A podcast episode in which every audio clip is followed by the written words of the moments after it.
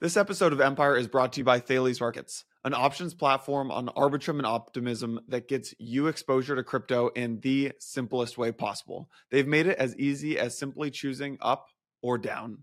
You'll hear more about Thales later in the show. This episode is brought to you by Kwenta, the premier derivatives platform on Optimism that offers deep liquidity, low fees, and up to 50x leverage across 24 different assets. You'll hear more about Kwenta later in the show. All right, everyone. Welcome back to another episode of Empire and Bell Curve. If you are, uh, we got a special little crossover up today, crossover roundup. If you're listening on Empire, we are joined by our friend at uh, Framework Ventures, Michael. And if you are listening on Bell Curve, Vance and Mippo are both in Paris. So we got Santi joining us for this one. Welcome to the, to the crossover, gents. Great to be here. Great to be here, man. We got the we got the Black Hoodie Gang. Mine's technically blue, but sure. Santi, I feel like you, you, don't like when I ever call your hoodies black. Like, I, I just, I just don't wear black, dude. I, I, I, don't. I'm not like the Steve Jobs kind of bullshit thing. No, but listen. speaking about hoodies, there's been a lot of hoodie activity in the punk realm. Dude, like Punk OTC bought like five hoodies and then resold them, and some of them have been uh, selling for like, uh, you know, one of them sold for like the lowest I think in, in a while. But there's been a lot of hoodie uh, trades uh, recently. Going back to that episode we recorded on punks. Santi, do you know that? Um, so we recorded like we, we've been talking about punks a lot on Empire, and uh, after those big trades happened, I got like five different messages being like, "This you, this you." Huh. I was like, I'm, I'm, I'm, so glad that you guys, the listeners, think that I have half a million dollars to go spend on a punk. I really, I really do appreciate that. But uh, it even like, like sounds exactly the kind of thing that someone who did buy would say. So this right, might just exactly. be pure psyops. I'm not. I'm not buying that. But sure, it's not you. Um, right. Yeah. Exactly. Punks are ripping though. Um, you guys have any EthCC FOMO? Seems like a pretty good event. Been hearing reports that it has been a lot of fun. Uh, I've I was on vacation the last two weeks, so Vance decided to uh, go uh, to represent Framework, and uh, yeah, it's it's only been good things so far from what I've heard from them about the conference itself. I think the other thing that is definitely the case is it seems like you know this is the year uh, or this is the time of the year when everybody just comes out with their big announcements. You know, all of all the blue chips are are coming out with you know major changes, updates, new products. Um, it kind of reminds me of like what happens with WWDC with Apple, where it's like, oh, you wait till early June and that's when you see what they're working on, and then it comes out later in the year. And it feels like that type of cadence is, eh, you know, three years going at this point, maybe even four. Um, EthCC kind of be, becomes that announcement platform um, for everybody who has been working on really cool stuff for the last, you know, six, 12 months. Yeah. I think that's the way that the industry is going to progress, by the way. I'm reading this um, book called I think it's just called Build by Tony Fadell, the guy who built Nest and the iPhone yep. and, and, the mm-hmm. iPod. iPod. And yep. he talks about um, basically product cadences and like new industries and, and in new companies. They, you just kind of ship things. You just kind of push things out the door. But that exa- that eventually becomes too exhausting for your company and actually eventually too exhausting for your customers. So where I think the industry is going is like what we're starting to see develop is these basically like ebbs and flows of product releases and everyone kind of getting on the same page um, about when about when things will get released. So I have a feeling you will see like maybe, t- and I think they'll be probably centered around big conferences. I think probably two or three times a year you'll see like big product announcements around ECC, permissionless, and then I would assume uh, individual companies as they get bigger start hosting their own events. Like you know, Salesforce has theirs, Apple has theirs, HubSpot has theirs, those kind of things. So yeah, it's a good call out. I feel like there's been a couple big trends that have come out of ECC. Um, account abstraction, right? Vitalik had a big talk on account abstraction. He kind of, I don't, I don't know if you guys watched it or saw any highlights or talked to Vance at all, but it, I mean, he kind of very clearly sees a future where all crypto users migrate these externally owned account wallets to these smart contract based wallets. Um, and, and he talked about two things. He said, um, uh, bad wallet and interoperability UX are the two major factors holding crypto from gaining more adoption. Um, and that crypto wallet verticalization is long overdue and is very welcomed. And that I think his his like closing line or something uh, near the end of the speech was that wallet evolution can be called a success when managing a wallet becomes as easy as using an email account. I thought that was a good kind of like north star for us to be working towards. Yeah. Uh, Yeah, the UX is only going to improve with account of abstraction, and I think that's when well, we've talked about this ad nauseum on Bell Curve, and I'm sure on Empire, but that's been one of the biggest uh, elements of this industry that we've been holding ourselves back with. I think it's actually served us well in a lot of reason, and for a lot of reasons, but as we move to scale, as we move to get to be table stakes feature parity with CeFi, that's going to be something that has to change. And, and, you know, we can talk about it as well, but it, it does actually dovetail nicely into, you know, what the Synthetix team and Kain announced with Infinex, which is literally a off-chain sign up email password. We created we create an account on the back end. You fund it. You don't ever have to really interact with it. But uh, I, I, think we're moving in that direction, not just on the protocol level, but also on the application level too. Yeah, that's funny because Kain called me and said, "Hey, listen, like I'm really tired of of there's very few users. Like DeFi in and of itself, I know it's been like two two years of plus of bear market, and rightfully so. I mean, the criticism is like like there's very few users. There's just a number of power users, but um, I think uh, Kain has always been at the forefront. He's always ahead, uh, six months to a year, and he's he's just whenever he calls and he's been sort of in a hiatus and came back and said, "Hey, listen, I think I think now is the time to focus on UX." To your point, Michael, like I think like if you were to focus, like if account abstraction came like I don't know two years ago, I don't think it would have been as impactful. Difficult to say, but I just feel like there's a time to invest in infrastructure, and I think now we sort of are. If you think about probably infrastructure is can support so many more users and activity um, and so I think now is really the time to focus on on front facing kind of you know consumer applications, uh, which will come. You know, we've talked a lot in, on Empire, I'm sure, bell curve like gaming and NFTs and and DeFi. I mean, just stable coins are a a uh, are the killer product of, of, of crypto. Yeah, it's cool to see Kain and Synthetix kind of lead, leading the way for this next potential DeFi bull market. It's cool to uh, it's cool to see it. Yeah, Infinex is cool. So my understanding of Infinex, maybe Michael, you can fill us in a little more, is that um, because hmm. there are a couple big protocol announcements that I want to talk about. So there's uh, Synthetix announced Infinex, uh, Uniswap announced Uniswap X. Um, Chainlink announced CCIP. So maybe we can run, run through all of those real quick. So uh, on Friday, uh, Synthetix announced Infinex, which is basically my understanding is it's uh, a derivatives front end to Synthetix. So Synthetix has this kind of on-chain trading infrastructure. Um, it's a protocol for for on-chain trading. They are putting a uh, like a centralized ex- or a new exchange that aims to take on centralized exchanges on the front end. It's a very very very easy to use like optimized for the UX and the UI and the user. Um, sign up with an email and a password, and that's just the front end. But it leverages Synthetix, uh, the trading protocol on the back end. Uh, I think it's governed by this uh, by SNX, which is the native token of Synthetix. Um, platforms revenues are used to accumulate back to the token. That, that's kind of my understanding, but would love to hear your thoughts on like big deal, not a big deal, thoughts on Infinex.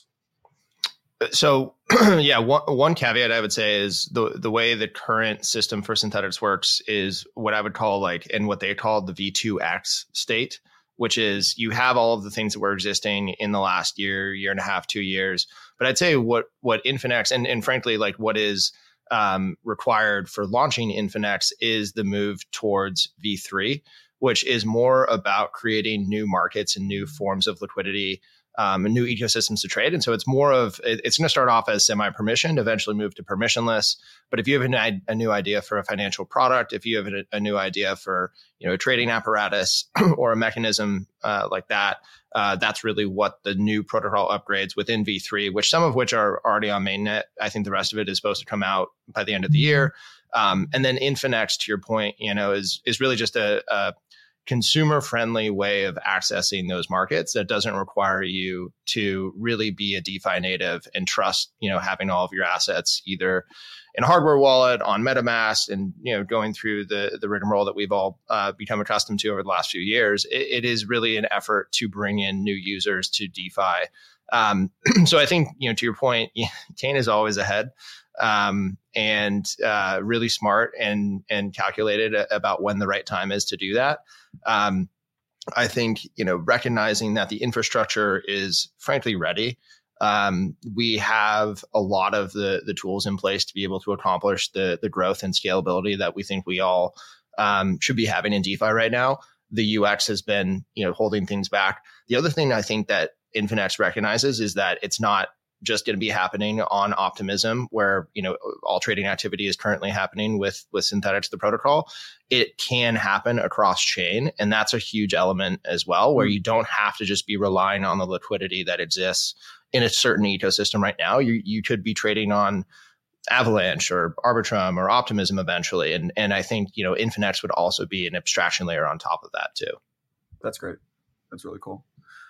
The my favorite part of this is that I feel like every, we're at 18 months into the bear market. Everyone right now is so focused on infrastructure. And I think that was one of the main themes at ECC, like building kind of flat infrastructure. Nobody's focused on consumer products. Nobody's focused on the front end.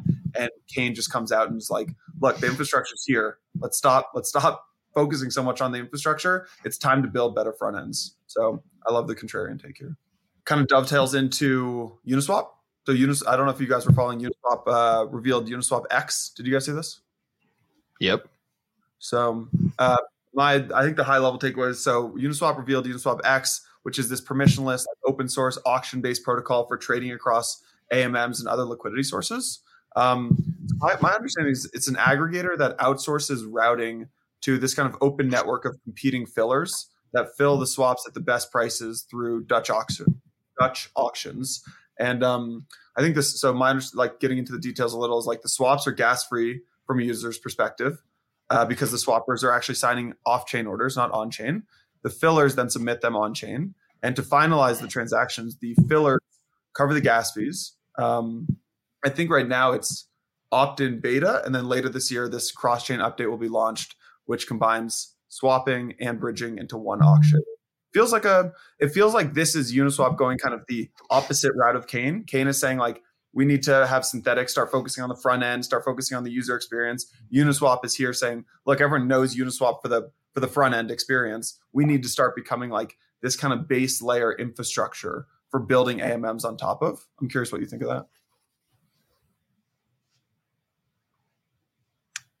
I mean, my, my quick take is I think it's actually very similar. Um, mm-hmm. and, and, it goes back to what we were talking about with account, account abstraction, where uh, account abstraction really enables so that the end user is not the one who has to like think about, okay, what's the price of ETH? Am I going to wait for gas prices to go down? You know, have to play that game. And, and really, they can just put an order out on chain. They can specify how long they want the Dutch auction to run. I think it's like something from 10 blocks to 10 days.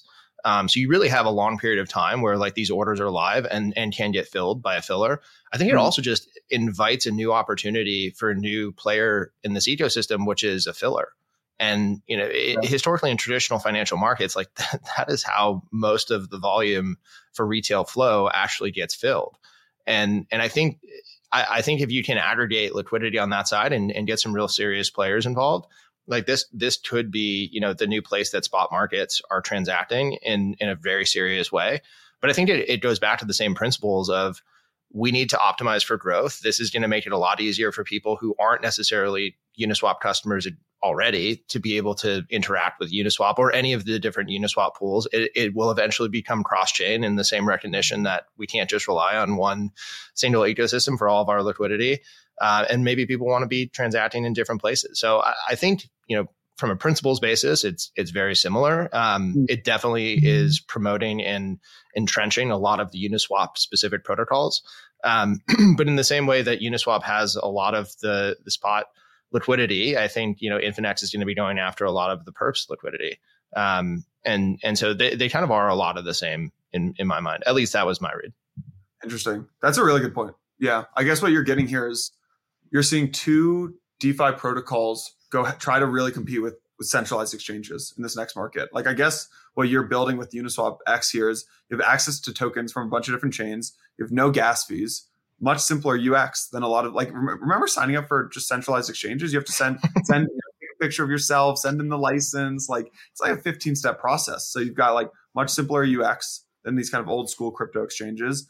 And then um, I think my understanding too is like for non-fiat fiat transactions, there's you you don't need to do uh, KYC AML, so it's much quicker onboarding, right? So if you combine those things like access to tokens from a bunch of different chains, no gas fees, simpler UX, quicker onboarding, then you've got what Synthetix is building, Kain's building. You got two pretty damn good uh, decentralized exchanges that are going to, I think, go head to head with these centralized exchanges in the next market. Yeah, I, I think that that was also the like the explicit goal too. Like I know Kain said that. I, I am pretty sure I, I heard Hayden say that as well. But like once again, um, we've seen everything that has happened in the last 12 months from a centralized entity perspective in crypto, and I think this is a recognition that it's time, and we now have the tools to be able to have DeFi, you know, take up the the reins and run with it. You know, it's um, we discussed this. Uh, so yesterday, I recorded a podcast with Rebecca and Jake, um, a regulatory pod, and of course, the, the the the key word here now is programmatic, right? Uh, on the Ripple case specifically, of course, it talks nothing about DeFi. And my question to them was, hey, what about DEXs? Like, is that a programmatic sale? Because in my mind, I mean, you, yeah, like it, it's uh, it's even actually more. I would think that it would fit that criteria, but of course they were like, well, we don't know, right? And so I think, uh, of course, there's still pending regulation to clarify that stuff. But but imagine a world where it is, you could see a lot of flow. I mean, like I still remember in the early days of DeFi, there were so many people that were skeptical of this AMM model because if you come from traditional finance, right, everyone was like, this is not going to work. I mean, order books are just better, right? And I think DeFi, um, the smartest people in DeFi, you know, Kain, Hayden, even Vitalik, and a bunch of folks, like it requires a, a, a new level of thinking of what these new tools allow for, um, not just copying like you know exactly what is traditional finance, but innovating and creating kind of you know flat. Think about flash loans. Think about like AMMs and the consumer preference that you know everyone could be a market maker what I'm trying to say with all this is it was pretty shocking. I think a lot of the skeptics really got behind the idea of DeFi when they saw how efficient and uh, cost effective it was to trade stablecoins in a protocol like Curve. Because it was cheaper and it still is than going through a traditional centralized exchange. So, like, I just like to remind listeners that, like, DeFi is highly efficient, which is a lot of times like there's a critical point of of crypto, which is anytime you try to decentralize stuff, you lose efficiency, and you know centralized parties are just better. The reality is like no, and you minimize counterparty risk. So I, I think like DeFi is, um, of course, has been like now chatter over the last kind of month month or so that has been percolating around like the resurgence of DeFi and people talking about real world assets and Maker. Um, but I think DeFi is is is kind of forgotten, and I think it will really catch people off guard when they see how a nice UX plug in into all the kind of the pipes that are already there and super battle tested, and how quickly it will gain traction. Um, so I'm pretty excited about uh, Kain building in this direction. Yeah, hundred percent agree. Yeah, agreed. Michael, you want to give us the overview on Chainlink uh, CCIP? before I, before I say this, I, I got to yeah. say, like my first uh, when I first learned about uh, framework, it was um, I, someone described like, yeah, these these guys are like deep in Chainlink, uh, and of course, like Chainlink was like doing all these announcements to Google, and it was like ripping the chain, like the Link Marines were like Link Marines, yeah. that was my first. Um, that was my first interaction with framework, and then I learned that they were like super deep into Synthetix as well. So, anyways, just for for people that might not appreciate Michael's perspective on chain. Like none of this is legal financial advice, but you know, yeah, none. This is uh this is someone that has been deep in Chainlink for a while. Michael, do you have a, uh, a Link Marines like Anon account? Are you like one of the big? uh, I've been accused of that many times, um, but no, I, am not. Um, Again, something yeah. that if you were a true cha- Link, you were, yeah. Not, come on, but admit it. Yeah, yeah. stop asking stupid questions. Yeah, yeah, yeah. um, yeah, I mean, Vance and I uh, got to know the Link team actually like six years ago. It was like summer 2017, um, and we it, like participated in the ecosystem basically before uh, two years before we started uh, framework even. Um, and so yeah chainlink is something that we've been following for you know the better part of a decade at this point. I would say the in, insanely incredible thing that um, Sergey has been able to do is he's been able to stick to the same exact thesis uh, of where the industry is moving for that entire period of time, and even before so. I mean, he he was a, a part of a, a, smart contract platform and, and, company prior to Chainlink. Um, and it's it's morphed, it's changed. Like there's been new products, um, but but the thesis has remained the exact same, which is really kind of what I would say CCIP embodies, which is the Internet of Smart Contracts and the uh, enablement of creating these communications protocols uh, or or a unifying uh, communications protocol that connects everything, I think is the representation of of where this industry is going. We've talked about it from an Infin- Infinex perspective. We talked about it from um, a Uniswap X perspective, but you know, cross chain is something that I think is just inevitable at this point. In the last couple of years, we've taught we, there were there were a lot of efforts, and and I think Kain would even admit this to basically have everybody build on Optimism or everybody build on Arbitrum or everybody build on whatever it may be. Um, and I think that what we're starting to see is the need to be able to have the complete trust and and verifiability to be able to move assets across platform because there's just inherently going to be that. Um, in the same way that we saw with the internet too. It's not like one operating system or one ecosystem was the dominant and end all winner. Um, you, have to be able to have um, you know the the interactability between different applications across platforms. So CCIP has been worked on for I, I, don't even know how many years at this point, maybe two or three. Um, it's been a long time coming, but um, it really does, uh, I think, reinvigorate a lot of the stuff that we're talking about, which is improvements in UX, the cross-chain portability of liquidity, cross-chain functionality. Um, and there already are a number of cross-chain communications protocols and um, ones that are working and scaling right now. And I think it's going to be an interesting question as to see like what are the differentiating factors? What are the technical specifications? You know which one's better in, in those respects? Because i think ultimately that wins. But also who gets the most distribution and who's going to be able to plug in um, to be that cross-chain transport layer.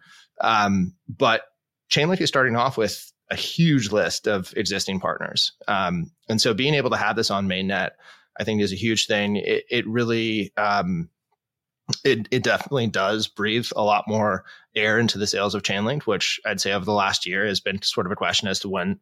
It's always been a question of when is this coming? Two weeks TM, um, but it is is really fun to see it live. Um, and yeah, hats off to the team for a huge accomplishment.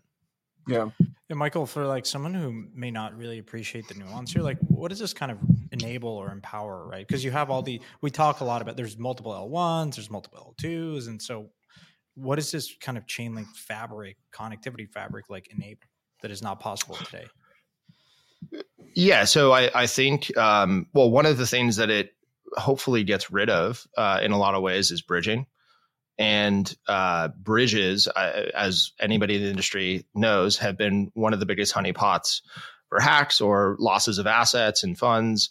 Um, so hopefully this is a, a mitigant towards moving in uh, just a better technical direction um, where instead of having a bridge facilitate assets where you send it to the bridge you verify that the assets are there and then you mint basically a placeholder asset on another platform um, where the original asset actually stays on the previous platform it, that model actually changes where you can have native minting and burning on both chains. That is just a, a much better uh, technical model. And, and what is required is you have to have this abstraction layer above both of those platforms or below, depending on how you think of the, the stack, um, which facilitates the native actions on both of those chains and has the trusted verifiability and, and um, mandate to do it.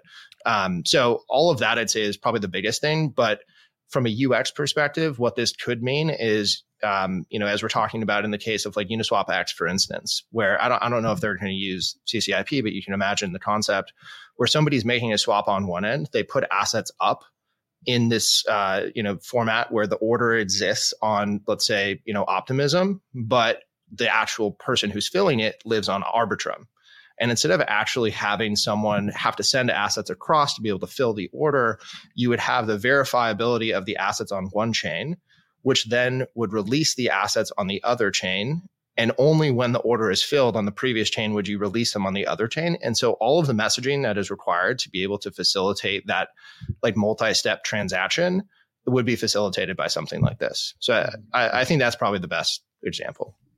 And uh, of course, we talk about like trust assumptions that you're making when you're using a bridge um, or even an L2. In this case, you there is a trust being placed in in Chainlink and their ecosystem of partners that has been pretty battle tested at this point. But maybe if you could just yep. touch on, on the on the trust assumptions that you're making while using this.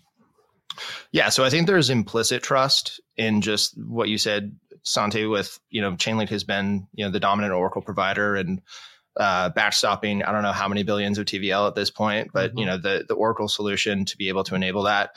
I'd say there's also a direct um, uh, trust assumption in that anyone who's facilitating these transactions, and, and I don't know exactly, I, I don't think they've gone totally into the token model yet, but there's an implicit stake that you have to put up to be someone who's facilitating these transactions and therefore earning the fees for facilitating the transactions. And and so, you know, to have the transactions, it's not like these are just free messages that are being passed. You have to pay a fee either in the form of link or another asset to the to the the um, operator who is facilitating the transactions. But then that operator also has to have some stake to be able to know that if they were you know found out to be malicious or or made a mistake, for instance, there is a potential slashing. Yeah. Um, and so in the same way that Ethereum has the you know slashing elements for validator nodes, you know this is the same thing. Yeah. It's it's interesting. We go always back to Synthetix because uh, Synthetix uh, was one of the first to really adopt Chainlink, and I think at one point was the number one u- fee payer or was subsidized, but it was yep. it was pretty much like really in the early days of DeFi. Uh, Kain, I still remember we were having dinner, and he said, "Listen, you need a Switzerland. You need like a because they were like they had like a pretty adversarial. There was a there was an incident where like the Korean peg just went out of whack and like they're like we just four four trillion dollars was minted or something yeah. like that. And and it was interesting to me that was the first you know because of course Chainlink had done all these announcements of like with Google and a, a bunch of like created a really nice ecosystem but like you're in the midst of a bear market and you're tired of announcements. You're like you know whatever you know? But that was for me the first time that I realized, okay, there is definitely a need to have an independent third party that is that is the oracle here, um, and and Synthetix really was kind of the first protocol, and and the experience that they had to go through of realizing that that the hard way. To me, it was pretty insightful. So, anyways, all this to say is uh, Synthetix has just been one of those protocols. It's been through the fire and just back and tested a lot of these solutions. Like it was pretty impressive to see like how they really engineer token economic. I mean, this is not a shell of Synthetix in any way, shape, or form, but I was just super close to them as well. And so it was they really a lot of people credit like DeFi summer to compound, and certainly like it triggered like yield farming, but a lot of those elements were borrowed from Synthetix like token economics and staking. And then you had um, you know, the obviously Chainlink and then uh, you know, uh, yeah, just Synthetix optimism. I mean, they've, you know, as it relates to public goods, I mean, they were just instrumental in like layer twos because it was so expensive to interact and claim at SNX on a weekly basis. So it's it's pretty fascinating to see how different protocols contribute back to the ecosystem. Yep, and funny enough, I actually met Kain for the first time at a Chainlink and Friends dinner at the Web three Summit in Berlin. There you go. Um, you know, it, it's all it's all part of the same family. Yeah. Yeah. Santi, you're an investor in Layer Zero as well. Is it fair to say that there's this like kind of CCIP versus Layer Zero? Like, is that the kind of big like Layer Zero or you know uh, cross chain battle that we're going to see play out over the next couple of you know in the same way that maybe Arbitrum and Optimism are battling or you know 2021 it was uh, Avalanche for Solana. Is that kind of like the new thing that we're going to see develop? Is maybe Layer Zero versus Chainlink CCIP? Uh, it certainly feels that way. Uh, like how directly competitive or complementary. Like I'm still processing, like trying to learn about what Chainlink. But but yeah, like when I first learned about Chainlink, it's like yeah, I mean this is what Layer Zero is attempting to do. Is there a place for having multiple messaging services? You could argue maybe, maybe not. I mean, there's one standard really, and if you look at the Web two stack, like there's really kind of one one standard as HTTP, like HTTPS or some of these. So I don't know. I mean, it's an interesting question. Like Michael or Jan, I don't know if you guys have a strong view on, but um, like, you know, if you have multiple messaging providers, like, does that create confusion, or is there some sort of standard that the industry needs to align with? And how do these two, say, in a world where you have layer zero and Chainlink, like? you know, at the end of the day, whoever the user is is not going to care. I think you just kind of use the one that is the safest, the most efficient, the most reliable. So, yeah, I don't know. It's a good question. Too early to tell in my mind, but I'd be curious, Michael, if you have a strong view on it. Definitely too early to tell as well. Um, there already are a number of others, um, even in addition to layer zero and, and Chainlink. So it's, it's, you know, it does seem like those are the two biggest at this point. Um, I think layer zero has come out and said that, um, you will have to use ZRO or, or Z, whatever the, the token is as a form of payment, um, which architecturally is the same as CCIP. Um, so it feels like, it, to um, Santi's point, maybe there's a world where everybody has to maintain, you know, some ZRO and some link tokens to be able to facilitate payments on behalf of these transactions. Um, maybe there's some easy way of making that happen. I think then there's also the question of like how easy is it to integrate into these messaging protocols, and um, is it possible to maintain those integrations for multiple if you need to? Um, so all of these are big open-ended questions, and, and definitely agree it's it's way too early to tell. I mean, regardless, I mean these two attempts are a, a step in the right direction because the current architecture of bridges is just is a bit broken. I think we've seen that just in practice. Um, there have been different flavors of bridges, like both you guys and I'm an investor in a number of bridges. Like it's worth trying these things, but ultimately, I think the more elegant solution is something like CCIP or what Layer Zero is trying to do. Um, so, you know, I think we're moving the right direction, and competition is is just That's the good. nature of the game here. Yeah. Exactly. Yeah, yeah. I mean, all, all we're seeing here is just these like we're just abstract abstracting the networks away from the user level. So either whether you're using layer zero or CCIP, it's at the end of the day, it's better for the user. So, um, Santi, you uh, you recorded a policy episode, policy and regulation episode this week with Jake and Rebecca that you mentioned earlier. I, I wasn't able to join you, but I saw I saw that we put that live on Thursday. Are um, any any highlights, takeaways from that that we missed last week when we were talking about you know things like the Ripple case and other stuff? Any any unique takeaways there? I'll spend like 30 seconds to a minute. I think the biggest one was Jake was very much in the camp of like, you know, this case, like Ripple is not a security. Now, and I think historically he said tokens are not like his point is very strong around tokens are not securities. The manner in which you sell them can have implications, but like the token itself is not a security, and that has very strong implications around something like like the, the Coinbase case, right? Because they've been strong around this idea that we're not listing securities, uh, and I think he agreed, and both Rebecca and Jake agreed. The biggest winner here are exchanges, someone like Coinbase, because you know they're clearly the the court uh, was ruling very positively in the nature of those transactions.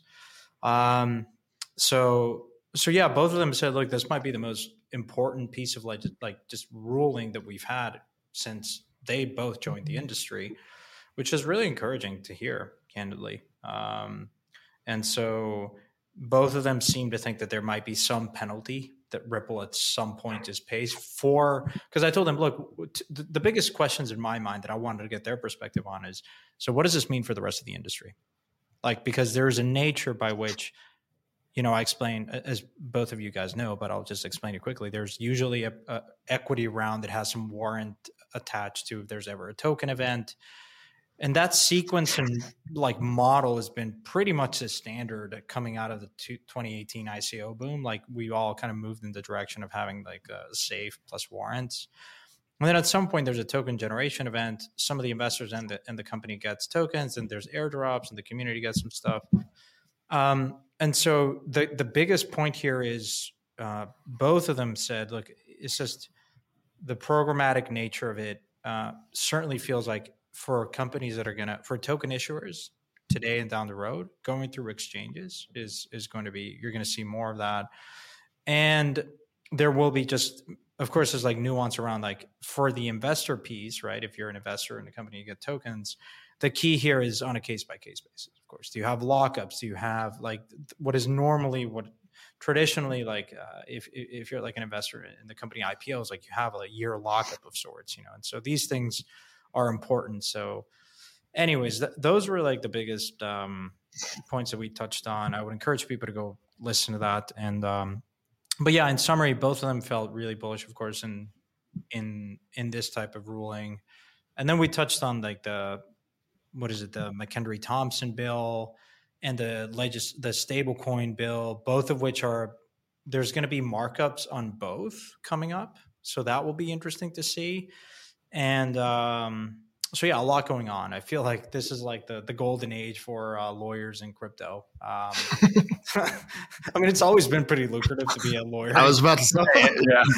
well, like, from a visibility perspective, like they're they're like like the most popular followed accounts now because they're you know like uh, impressively so like you know A16Z Paradigm, you guys. I mean, there's been a lot of hires um, and a big coordinated effort of going on the offense here. And and I think it's really uh, encouraging to see that, candidly.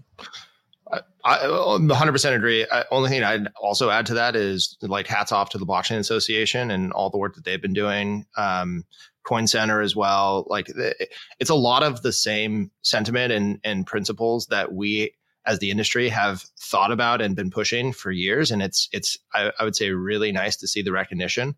Um, I, I, would also add, and I haven't listened to the episode yet, but um, I, I, would say this is definitely like at least our take is um, this is definitely really positive for the industry, like I said. But what I think the most positive outcome could be is that this just forces a, a, more reasonable conversation from a from a regulatory perspective, from, from a policy perspective, um, and in lieu of just going down the regulatory path and it taking another couple of decades for us to settle all of these lawsuits and and you know situations through the court system. Um, so I, like we're really hopeful that this lights a fire under policymakers to to you know find something that works for the industry. This episode is brought to you by Thales, a new frontier in simple on chain options. Here's what you do you choose an asset, a strike price, and the market you want to participate in, and that's it. With its powerful and capital efficient AMM based architecture, Thales is able to offer low fees, automated liquidity, and effective utilization of leverage with no funding rate and known payouts. They just launched this new UI, it's super clean Step one, you choose an asset. Step two, you choose a strike date. Step three, you pick a market and choose the USD amount. Getting exposure to crypto assets price action has never been easier because of Thales. Here's what you got to do. You got to go to thalesmarket.io, T H A L E S market.io, thalesmarket.io. They're on Arbitrum and Optimism. Go play around. Choose a crypto asset, choose a strike date, pick a market, choose the USD amount. Bada bing, bada boom. Check out Thales Market. This episode is brought to you by Kwenta. Trade smarter with Kwenta. Kwenta is the premier derivatives trading platform on Optimism that features deep liquidity, low fees, and up to 50x leverage across 24 different assets, all powered by Synthetix. If you want to trade crypto, Forex, or commodities on chain, Kwenta is the platform for you.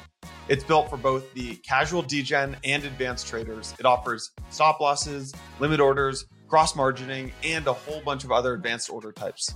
And unlike most of today's Web3 products, Kwenta has a super easy to use interface, including a position dashboard, charts, and a leaderboard for a seamless experience. Go to Kwenta.io. That's Kwenta.io right now. Tell them we sent you. Tell them Santi sent you. Tell them Yeno sent you. Tell them Empire sent you. Kwenta.io. Hope you guys enjoy. Yeah. We got some breaking news coming in. CoinDesk just got bought for 100, 125 million um, by uh, Matt Roszak and uh, Peter Vessenes. It was a um, I don't know if you guys know Matt Roszak, but he's been putting t- this deal together for actually quite a while now. Um, he's been kind of the leading. There were a couple. Uh, so backstory is DC, DCG. Uh, for those who don't know, so DCG is the parent company of CoinDesk. DCG owns a lot of kind of tier one assets in crypto or what used to be tier one assets coindesk uh, grayscale genesis TradeBlock um, another a, another crypto company i'm forgetting the name of. They obviously once everything blew up um, specifically genesis needed some cash and they put coindesk on the market uh, a couple months ago. The there were a couple of kind of bigger bidders that came in but i don't think barry wanted to sell to some of those bigger bidders for like reputation reasons. And uh, Matt Roszak emerged as the leading bidder about a month or two ago. Uh, Roszak mm-hmm. is the founder of a crypto company called Bloq. He's the he's very like crypto OG. He you know if you look up if you Google Matt Roszak, you'll see you know he gave Clinton, Bill Clinton, his first Bitcoin, Richard Branson, their first Bitcoins back in like 2013 or 2014. Mm-hmm. And then he also partnered with uh, Peter Vessenes, who, um, if you guys remember the uh, the DAO hack from 2016, mm-hmm.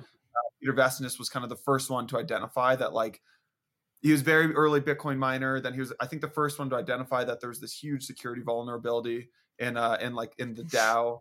Uh, he founded CoinLab, which was the first venture-backed Bitcoin company in 2012. Um, mm-hmm. They're they're both just kind of like Bitcoin and crypto OGs, and so uh, yeah, from one billionaire's hands to another, uh, Barry to to Peter and That's Peter good. and Matt. Yeah. Uh block blocked with a Q. Yeah, I know that company. Yeah, it was Atlanta based or something. Yeah, They're yeah, kind of an incubator of sorts for different. Yeah, yeah, yeah, Never got much traction, I think, but yeah. Yeah. Um, so, that's looks good. like I about 100. Well, 25. Well, yeah. You know, now it's time to turn the pod uh, over questioning over to you. What do you think? I think it's great. I'm very happy that this deal got done. I think that uh, I think that competition in media is a good thing, and that um, crypto as an industry has not had great journalism in the past, and that's one of the mm-hmm. reasons that um, I mean we we launched our news arm in January of 2021, and uh, I think that like having competition in journalism and in media is a really really good thing, and so I'm happy that this deal went through, and I'm happy that like CoinDesk didn't get killed. Nice. That's Speaking of, uh, yeah. well, at some, we've talked about this before, but at some point, obviously, look, it's no surprise both Framework and, and myself invested in the latest yeah. round along with 10, 10T because uh, we're super excited about. I mean, we sit here every week, and so it just made sense. Um, so now we gotta we gotta interview both uh, you and Mike um, to just talk about the story of uh, Blockworks and stuff. So yeah, exactly. Yeah, flip the mics, maybe we'll do that soon. Speaking of another breaking news, transitioning a bit, uh, there was uh, a big shakeup at Sequoia. I think they fired everyone that uh, the entire crypto team. We had Michelle, I think, at some point. Uh, we interviewed was her. Michelle out? Michelle's gone. Yes. Michelle's out. Yes. Yeah, Michelle, and then uh, I think her more senior guy there, who was uh, no surprising, he left. oh shit! Mike Moritz is out. Mike Burnell. Mike, Mike Moritz is out. Yeah. But but, but he, has been on, well. He's technically like out of the venture team, but he's transitioning to like yeah. their heritage, which is like their family office. Family office. Yeah. Uh, he's not fired. No, but the, the other no. the the it, relevant for this discussion, the crypto team's just out axed. Yeah. Um, oh, Dan, Daniel Chen's out. Oh wow, Michelle. Yeah, holy shit, I missed this. yeah. The, well, I mean, the, they they led FTX, and so I think that was a big egg in the face for them. Uh, yeah, I, I, would say the bigger thing too is um, just the sentiment shift. It seems they are actively not going to be investing in crypto going forward. It seems. Yeah, that, that that's generally true. I mean, Sequoia has been funny enough. I was uh, at the time I was working at a venture fund called SageView, and I went to Sequoia and I got pretty far, and like because I wanted to join their team. And they they usually like their hiring process is really funky. They're just like come in and like pitch us some ideas and literally, my memo was just buy crypto. Like it was Bitcoin. At some point, I'll probably publish it. and this was like the last round, or it's one of the last rounds before meeting, like uh, I guess, like you know, Doug and a few of the other more senior guys. And this was the SaaS team, and they're like, I was like, guys, you invest in Dropbox, like you should invest in Storj. This was like before before Filecoin. There's like Storj, like Block, Era, like MaidSafe and stuff. Oh, yeah. So just buy Bitcoin and stuff. And and and they're like, uh, they're like, you know what, man, like just no, like we're not really interested in this. And then it was funny enough because I saw them years later. They were one of the early backers of Paradigm, right? I mean, Matt came from right. Uh, Sequoia, right? And and they contributed, I think, in kind a bunch of Bitcoin at the low to Paradigm. Um, and, and then they did a few investments, but yeah, it's. Uh, I would say that the Sequoia shift is also happening in other major funds. I mean, of course, like Tiger you have triple point I mean, just a bunch of traditional funds. It came in late. Um, maybe didn't didn't dedicate enough resources. Um, have uh, you know moved uh, away from crypto in a very drastic way, right? I mean, I think it's really just the crypto native firms that uh, remain. Um, both Vance and I a couple months ago went to one of our large LPs uh, annual meeting, and um, they run I mean, a, a multi-strategy approach to all of their LP relationships, and you've got you know private equity, growth equity, you've got traditional venture, you've got and then and then also crypto, and they have a dedicated blockchain um, venture fund as well.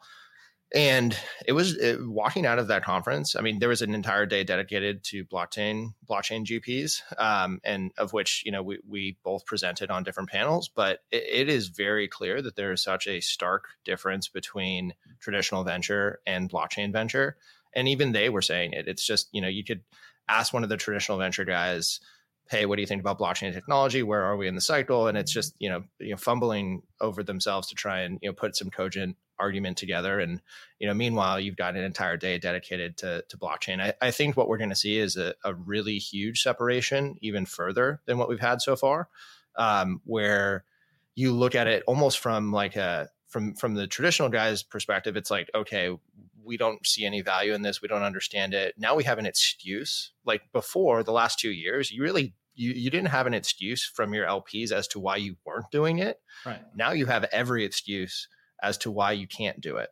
Yeah. And and I think that that you know as we continue down this path, and you know we're starting to see the green shoots of what this next leg up and, and next kind of narrative will be. What with everything we're talking about with DeFi and all the narratives that you know everybody's excited about. But I, I think that they're just going to be even further left in the in the back. Um, I, I, think that's also kind of what happened with Sequoias over the last two years. They tried to play catch up real fast, mm-hmm.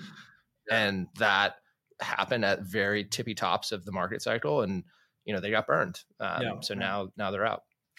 Yeah, I mean, like if if you're, I mean, surprisingly, and to give credit, A16Z is still here. Oh, and, absolutely. And they've they've opening a London office. They've hired another uh, you know person from the CFTC, I think, or a regulator. Like, look, so kudos to them, you know, because look, we all there's always going to be a media story that says, uh, "Oh, look, they're marking down their portfolio drastically," and people don't really appreciate one how you mark up these positions, which is incredibly difficult in venture. Now, is com- even to the nth degree because venture plus crypto is just a weird animal. Um, but they're still here, right? And and and I think uh, I really respect that because sometimes when you're when you have like a a behemoth of an empire and crypto is one very small piece of it uh, that can have a lot of reputational damage uh, like sequoia probably did the math and was like we run so many other funds super big funds and like why would we even consider like pissing off some of our lps and like jeopardizing our position as a premier preeminent venture fund now, granted, they've done a lot of restructuring. Like they left China and then they left India and then they've left Brazil. So they're pretty, they've done a lot of restructuring over the years, I think. Um, which I think, and I don't want to read too much into this, but like Michael, this is a point uh, that you perhaps were saying is, I mean, if you look at the returns of venture as an asset class, and even hedge funds, but like just venture itself, like tier one, it's pretty, it's going through a pretty, pretty bad moment. I mean, just historically, returns have compressed pretty dramatically. Um, for a number of reasons. Just it's more competitive. There's way more capital flowing into the space. A lot of these guys like pushed up valuations to the extreme. Uh, you know, paying like 20 times, 30 times forward ARR, and just that that combined with like companies not IPOing in 10 plus years, it makes it really difficult, right? And so. I think, Michael, I'd be curious. You guys raised the fund, obviously. What was, I think, really good timing and I think you have a lot of uh, you know cash to deploy. But like when you think about competition in crypto, like Polychain just raised another two hundred million dollar venture fund. So there's there's folks out there like Katie Haun Ventures. I'm, I'm, sure she hasn't called all the capital, but there's decent amount of dry powder. Uh, but it feels like it's just back to crypto native funds. Um, mm-hmm. And so, from a competition and return perspective, if the big if if the traditional venture guys are not showing up like how are you thinking about just competition and investing in crypto when you go in and look at these rounds you know early stage like how competitive is it now versus what it was like a year two three years where just felt like you know things were just being bid up to yeah well first thing i'll say is i think if you look at the long arc of venture um, performance has even at the top you know uh, top quartile, top decile performance has definitely come down, but also I think is highly correlated with fund size going up. Um, and fund size really does dictate your business strategy. And when you have, you know, a billion dollars or multi-billion dollar funds, you have to return multiples of that, which means that, you know, your 5, 10, 15, 20% ownership needs to be at levels that are tens of billions of dollars to be able to get, you know, a fund returning investment and and yeah, we we definitely I think timed our last fundraise pretty well. I think it was about three weeks before Luna blew up is when we announced it. Um, and it was a 400 it, it is a 400 million dollar vehicle um, we feel like we can be a, a, very strong player at the seed and series a and and a lot of those um, and the fund size will help you know return many multiples of the fund and and that's kind of the strategy that you have to be playing for if you're in the venture business and you want to be in the venture business long term if you're in the asset management business like maybe the tigers of the world where they're looking for an irr return um, it's just a, a different ballgame. And so seeing a lot of those players come out um, decreases the amount of valuation drift as well as the level of competition um, in a lot of really positive ways i think. You know in, in some ways you can get the intermediate marks of you did the seed round or the series a and then tiger comes in and throws a $50 million check at your portfolio company and you're like oh wow i'm a genius. But in reality that doesn't necessarily mean that you're going to return anything. It just means that somebody else has bought it for a higher value. Um, and so I, I, think that you know you have to be sober in in the ways that you think about what is real value and tangible value, which ultimately is returning multiples of the fund. Um, in regards to you know what's competition like these days, I think um, well two things are going on. One, there's absolutely less competition. It's crypto natives basically mm-hmm. only. There are a couple of upstart funds that are doing you know on their first or second fund that are you know competing at the you know seed series A ish level. Um, I think, frankly, it's going to be really hard for any fund that doesn't have distributions in the next fundraising cycle to be able to go and continue on. Polychain, you know, look at them, um, two hundred million dollar fund. I think their last fund was seven hundred. So this is this is definitely a step down from that. Um, I think they're also raising this at probably you know one of the most difficult times in the last decade to raise mm-hmm. a venture fund. So and this is probably a first close and not a final close. Um, but yeah, I mean the the landscape is changing quickly, um, and I think the other thing that's going on, the second variable that's going on, is there's just not as many people coming into the industry as you saw in 2021. So there's just not as many opportunities, but the quality of the opportunities that you are seeing is much higher. Mm-hmm. So that's probably more form fit for the industry that we have now of investors, where you know, it's crypto natives who understand this stuff, who can really dig in and help out from a crypto native perspective. And you're just not having to go chase things because, you know, the deal flow is 5x what you're seeing now. Yeah. Um, so I think it's really positive for the industry. Yeah. Yeah. Now, like, of course, like some of the non crypto native funds historically have just stuck to like deals like an FTX, right? Where they end up raising 50, 100 million. Like that's that's something they can easily do, right? They love these equity deals. What they haven't done historically, even at the peak of last cycle, was just doing on chain stuff and really kind right. of yield farming and doing other strategies and just staking and like just holding ETH and staking and just being, which to me is where the real alpha like can be generated. Um, and so, you know, not every, even not uh, some of the crypto native funds um, that are just purely kind of venture don't do this stuff, which is I don't know pretty.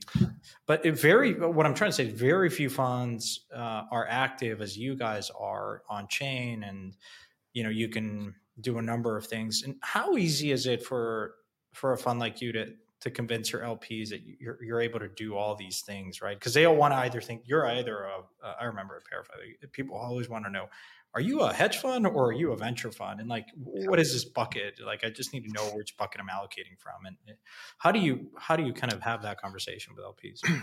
Yeah, the distinction that we think about is: are you an open ended fund or are you a closed ended fund? And and what that really means is, you know, do you have the ability to withdraw?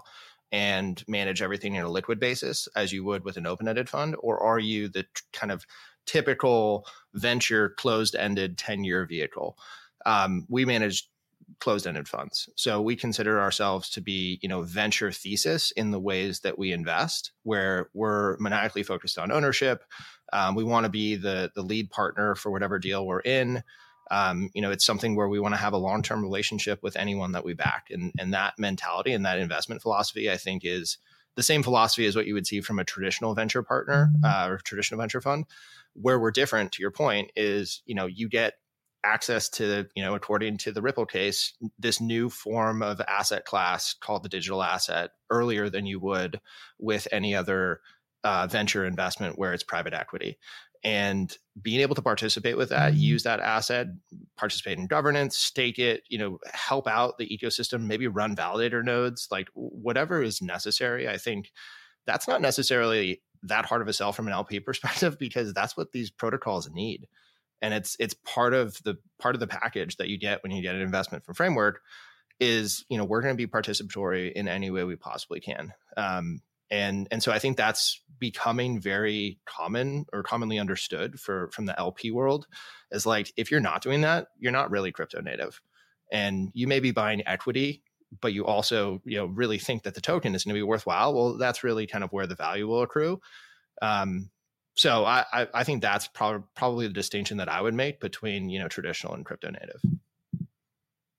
Michael, what are the main questions that if you think about um you know all of your portcos, maybe founders of your portcos, what are the main questions that they're coming to you with, and what what do they need advice on? Is it kind of tactical like sales, marketing, or is it like more esoteric like hiring and people management, or is it very crypto native like launching tokens, token economics? It's literally all of the above. I think it really just depends on when. Um, yeah. You know, you make an investment into a seed stage company and they've got seven people working there, and they're like, "How do we hire someone who can help us with X, Y, or Z?" Or how do we find our head of research? It's like, okay, well, here's our recruiting partners, and like, let's dig in. And um, or it might be like, we're about to launch. How do we, you know, get in front of Blockworks or CoinDesk, or you know, how do we get our messaging out, or how do we craft our messaging? Like, okay, talk to Adam on our team. He's our comms partner, and he's going to help you do that. And um, yeah. I think once you launch, the things become more technical in nature to what we're talking about, where you're staking, you're providing governance assistance, you're running nodes. So, like mm-hmm. earliest stages look and feel a lot like a typical um, startup where you're just helping with like the blocking and tackling of whatever you need to do. I'd say the other thing too is like there's just a ton of you know co-founder um, you know discussions where you know the other aspect here is if you're successful in a traditional startup, you are you're going to like try and absorb the world in in terms of power and influence and resources. Whereas if you're a founder of a protocol, you're turning over the keys to the kingdom in a few years. And that is a very fundamental shift from a founder philosophy perspective, where you're still going to be pushing things, but it's going to be governed by people who you may not even know. And yeah, you're still yeah. going to be like, you still have the North Star, or maybe somebody else takes up the reins and has the North Star in lieu of you. And that's kind of the goal.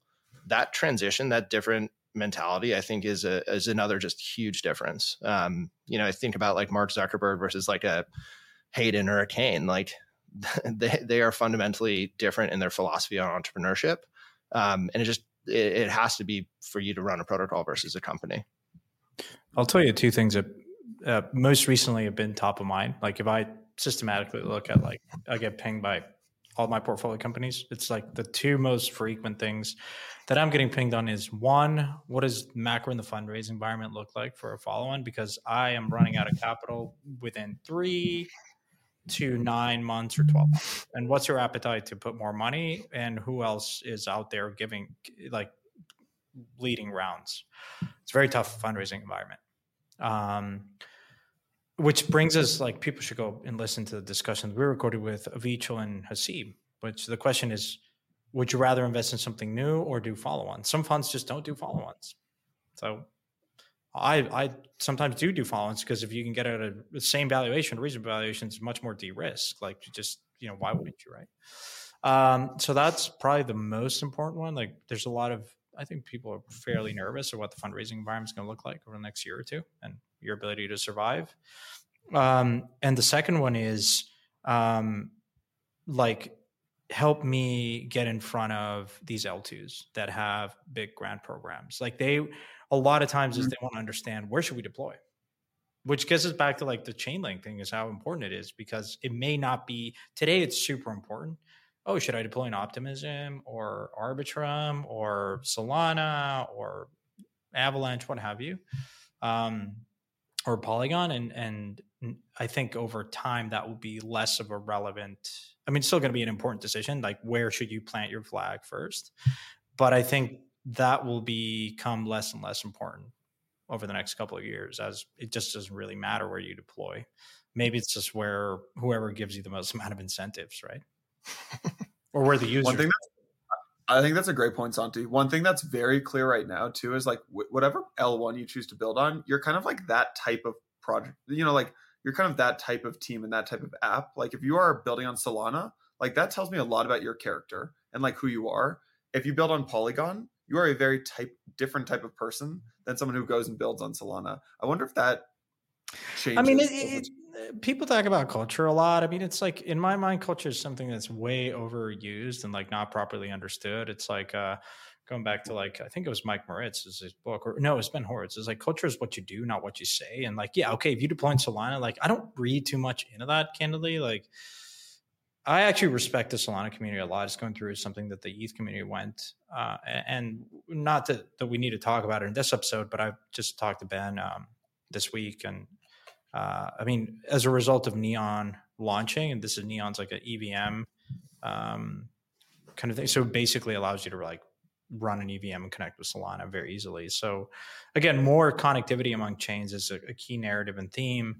Um, but yeah, the Solana community, I've seen some projects leave Solana and then have more success because they deployed in an L2 and Ethereum and an EVM chain. And but I, I don't think um, if you were to think about how the pendulum has swung, Solana was all the rage when like you know like they had their conference uh, in Lisbon and two years in a row, and like of course the FTX kind of um, you know gravitas certainly helped it.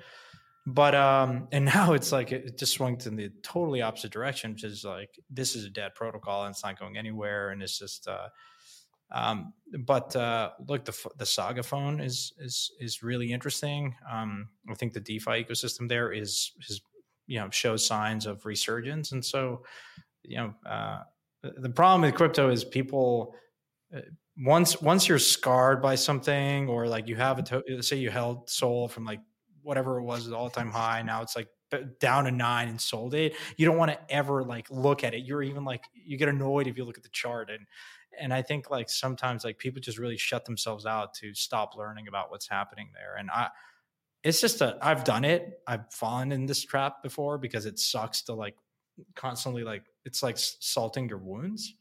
But um yeah, uh, all this to say, I, th- I, think we should have another episode talking about the, the Solana ecosystem and how these two worlds can converge. Because, you know, I, I know certain, a lot of people just have a very strong view on on not touching Solana and culturally and all this stuff, but I'm more pragmatic, and I think there's very interesting innovation there, and and the team is, is hasn't given up, and I think that kind of stuff. I look to that as the most important thing.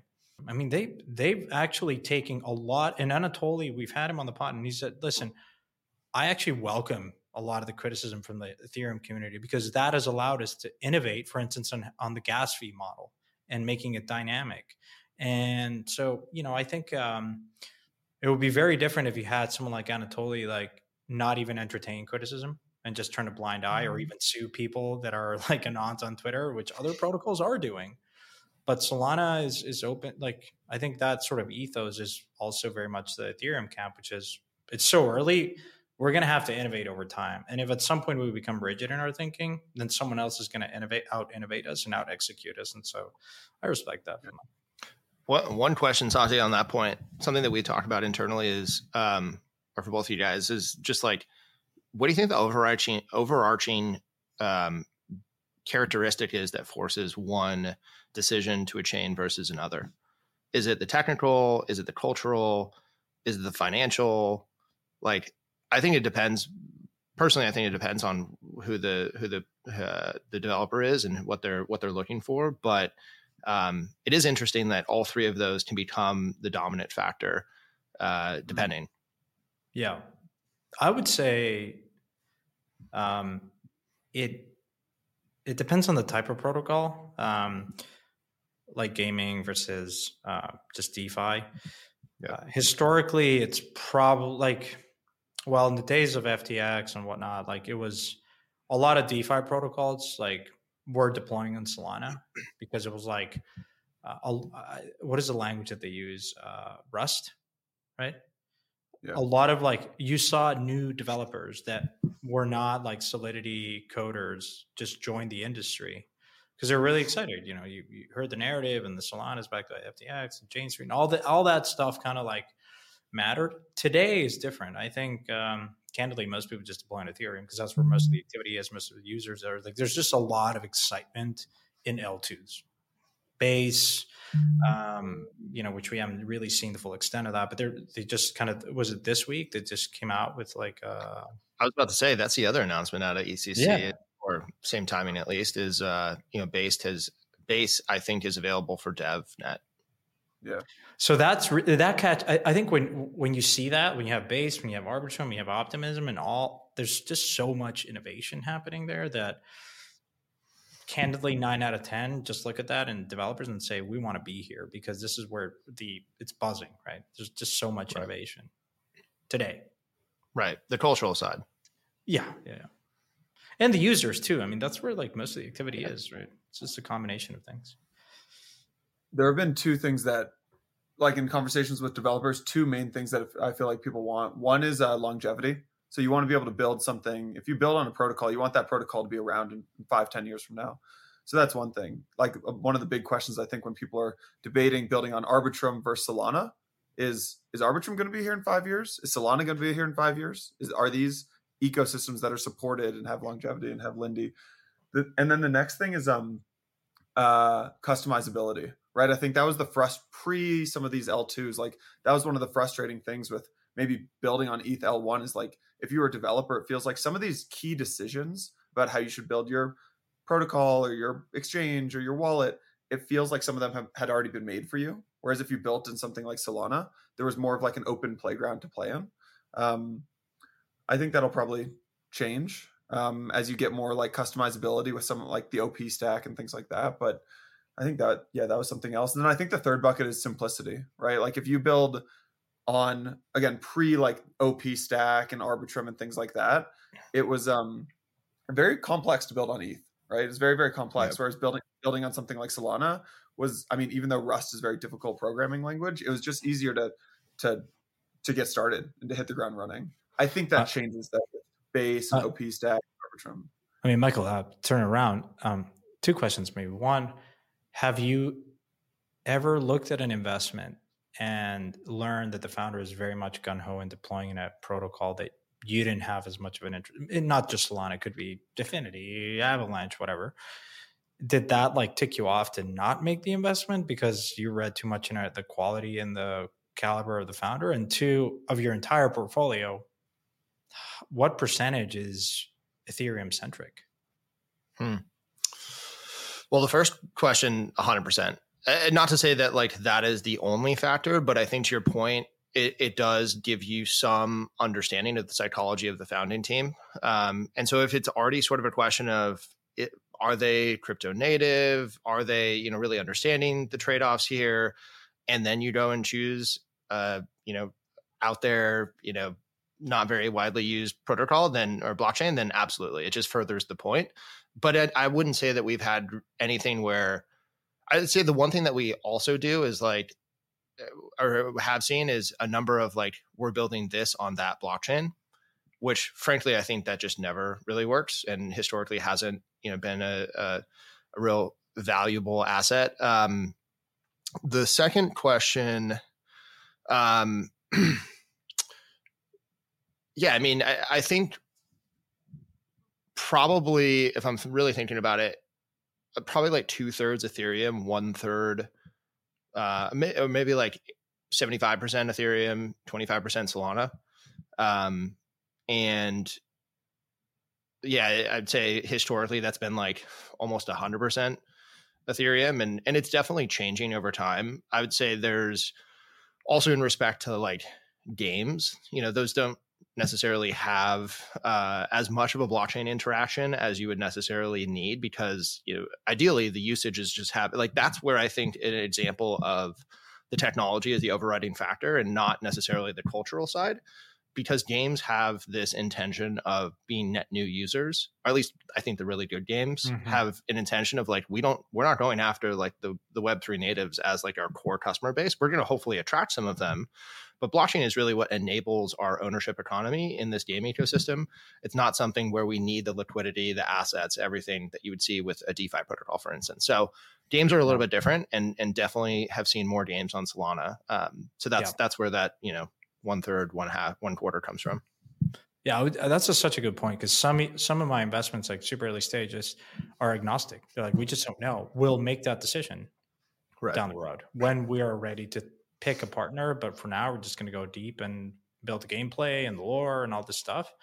Um, but yeah, some of them are even considering launching their own L1, like, which is is going to be. We've talked about this narrative uh, emerging over time, but you're going to see more and more of that. I think protocols, particularly games, wanting to own uh, the entire stack. To, you know, so. But the especially especially if you have the connectivity fiber like like what the CCIP or layer zero, just bring it back to that, then it just the fact that we're discussing this like we're probably going to look at this and laugh. It was like, how relevant was this discussion? You know, certainly from security, it does make sense, which is why I've decided for something like DeFi, I think it matters a lot. And and you read into why Visa, for instance, chose Ethereum. Like we go back to this. I'm not going to read like so much into that, but I think security begets liquidity, which improves security, and and that virtuous cycle is what has made Ethereum DeFi just just the most battle tested and um, and when you're you need you need the Lindy of of Ethereum um, to just feel comfortable transacting in, in a, in a DeFi environment, right? If you're a game, then I understand like you're you're a consumer application where you can loosen some of these constraints, but with DeFi, I think uh, for me it's just unequ- it's hard to to make investments uh, like Solana, yeah, but like uh, even then, like I think just Ethereum is just so far in a way just proven and battle tested that it just makes the case for the the interaction that you have, the composability that you get. I mean, the, all those things just do matter a lot, right? One one additional fact, and and actually, you know, now that I think about it, there there's definitely applications that we've invested in that haven't launched yet. I would say that the way that that percentage will change is that Avalanche will be kind of the third. Hmm. Um, and in a lot of ways, um, the way that those uh, applications in particular will interact is that they're by default going to be multi-chain just for different aspects of the application where like a matching engine or something that's more computationally intensive is going to live on the avalanche platform but the actual assets themselves will live on ethereum and frankly, a lot of those are also reliant upon um, the eventual launch of CCIP and have been for the last two years. So, like, that's another case in point for why you know CCIP becomes powerful is because you don't necessarily have to just be wedded. A single application doesn't have to be wedded to a single blockchain. Um, if you know the the vision of Layer Zero or CCIP is realized, where you can have the user experience on one chain and you know you can leverage other abilities technical abilities or or cultural abilities of a blockchain to do other aspects of it yeah.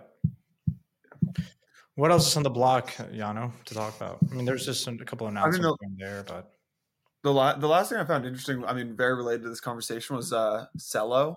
So Celo's an oh. L1, and they announced that they were um proposal uh, to convert it to an Ethereum L2. Yeah, proposal to convert into an Ethereum L2, which is I think um I think a pretty interesting strategy that I think is you'll probably see more of, right? I think whether there's a bunch of different reasons to do it, but I think at the end of the day, like you talk to some of these L1s and they they, they come to realize that securing a network of nodes is really freaking hard and capital intensive and time consuming and just not worth the mental bandwidth to focus on. So instead, like they're turning to Ethereum, right? Which is like Santi you mentioned, like the most Lindy and the most robust option. And it offers Ethereum is basically becoming like security as a service for all of these for them to post call data and to settle value to. And I think uh I think it makes a lot of sense for Celo. Um, Look, I mean, I still remember having a lot of these discussions and when you saw the the L1 kind of crop up like popcorn.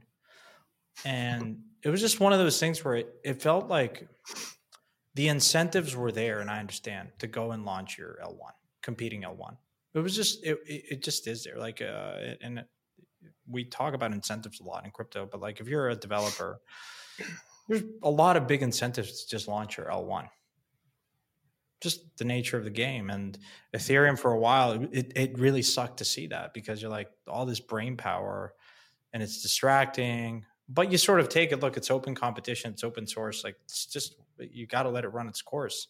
And eventually i think you're coming back to this realization where projects realize like yeah it's really tough. Like there's crickets and all these l1s and so any chance of getting remote activity is just to bring come back to ethereum. Um so it's just sort of um but for a while it just felt like you know everyone and their mother was launching an L1 because it was like, you know, just more financially lucrative to do that than work at the Ethereum Foundation. I mean, it's just it is what it is, right? I mean, I'm just going to call it as I see it. Like it, it just made sense. if you're not to pick on any particular competing L1, but yeah. Do you think that that'll continue with an equivalent popcorn of L2s? Yeah, yeah, oh yeah, big time. I, I literally uh, every week I get pitched another L2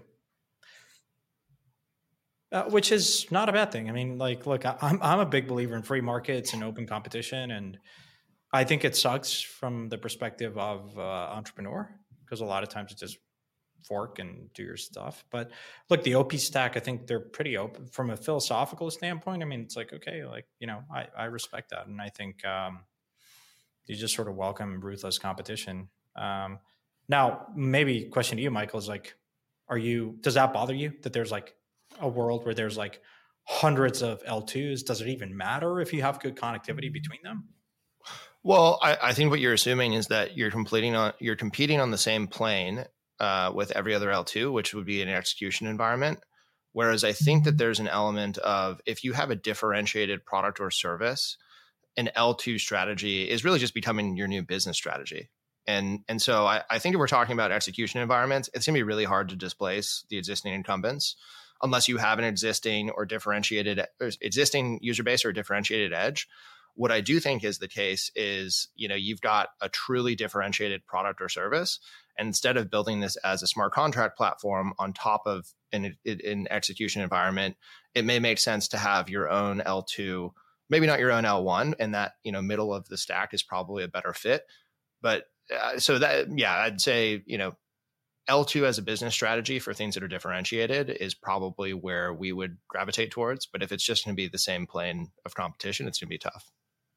But let, let me ask you a question because t- I'm not as technically well versed to think about this, but I, I'll ask the question because and then I'll think about it.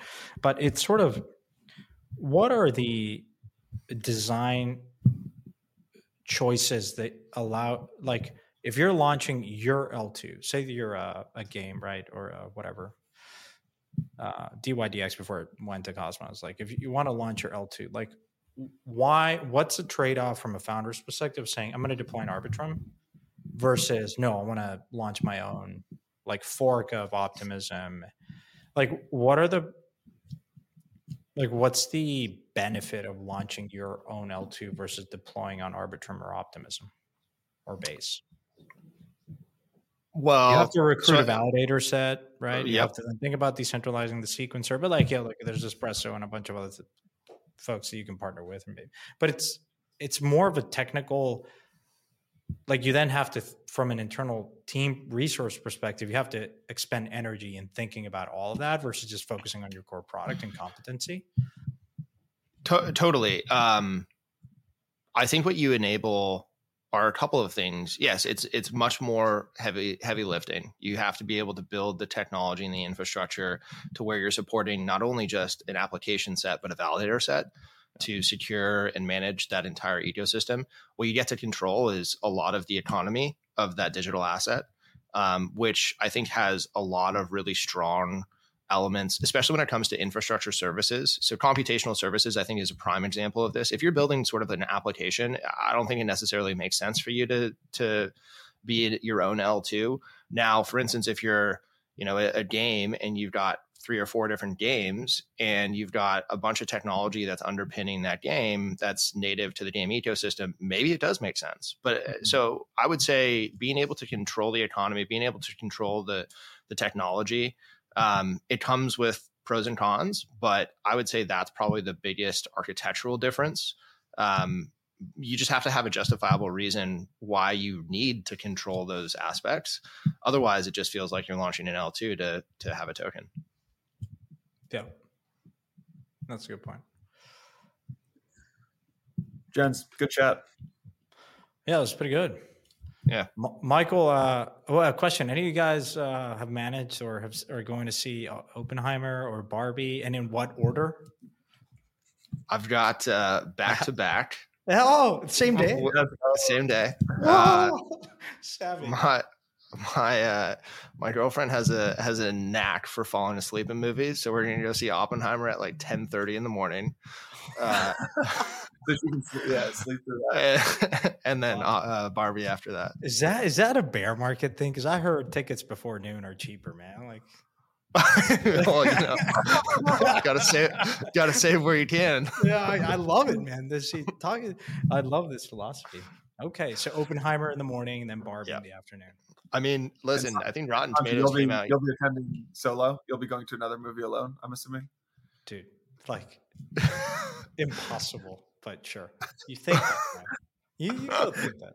Fine. Um, it's gonna be good. I think Oppenheimer got 96 on Rotten Tomatoes, and Barbie has 93 percent. So Hollywood is back. I got to say, there was like two years during COVID where you needed it the most. There was like no good movies. Now, Mission Mission Impossible is pretty good. Like you know, I, I liked it and some, some good. Movies. I hate to break it to you, Santi, but it always has like a one to two year time lag. But we're about to hit another dead spot with this uh with this oh, strike. Well, ho- hopefully by then crypto will deliver its pure value, so we'll, we'll, we'll, be okay. we get all of our dopamine from the markets in 2014 and 2015, so we'll be good. Yeah. By then, the FTX movie will come out. You know, it's like, oh man. Well, that's the other thing. Did you know that Michael Lewis is set to launch his book uh, two days before the FTX uh, uh, SBF yeah. Uh, trial is supposed to begin? October. Oh, really? Yeah, genius. genius. Wow. Brady Dale um, launched his his book. I I, I got yeah. it. I haven't gotten to it, but uh, yeah, that's that's gonna be exciting. That was a crazy quick turnaround for that book. I was like, I, that like, I was like, uh, he must have been working on some background information. I mean, he was traveling with him, I know, and but he must have been writing yeah. simultaneously. But to get a book published in like nine months is that I didn't think he, that was probably possible. changed the title of the book and the. He's probably at the content and was like, "Oh, wait a minute, we got to oh, spin this to 180." Yeah. The last last couple chapters are new. Yeah, just last last yeah, couple chapters yeah. amended. Uh, yeah, guys, great discussion. Yano, is great this good enough for roundup? you guys did well. Nice, nice All right. All right. Thanks for listening, folks. See you guys next week.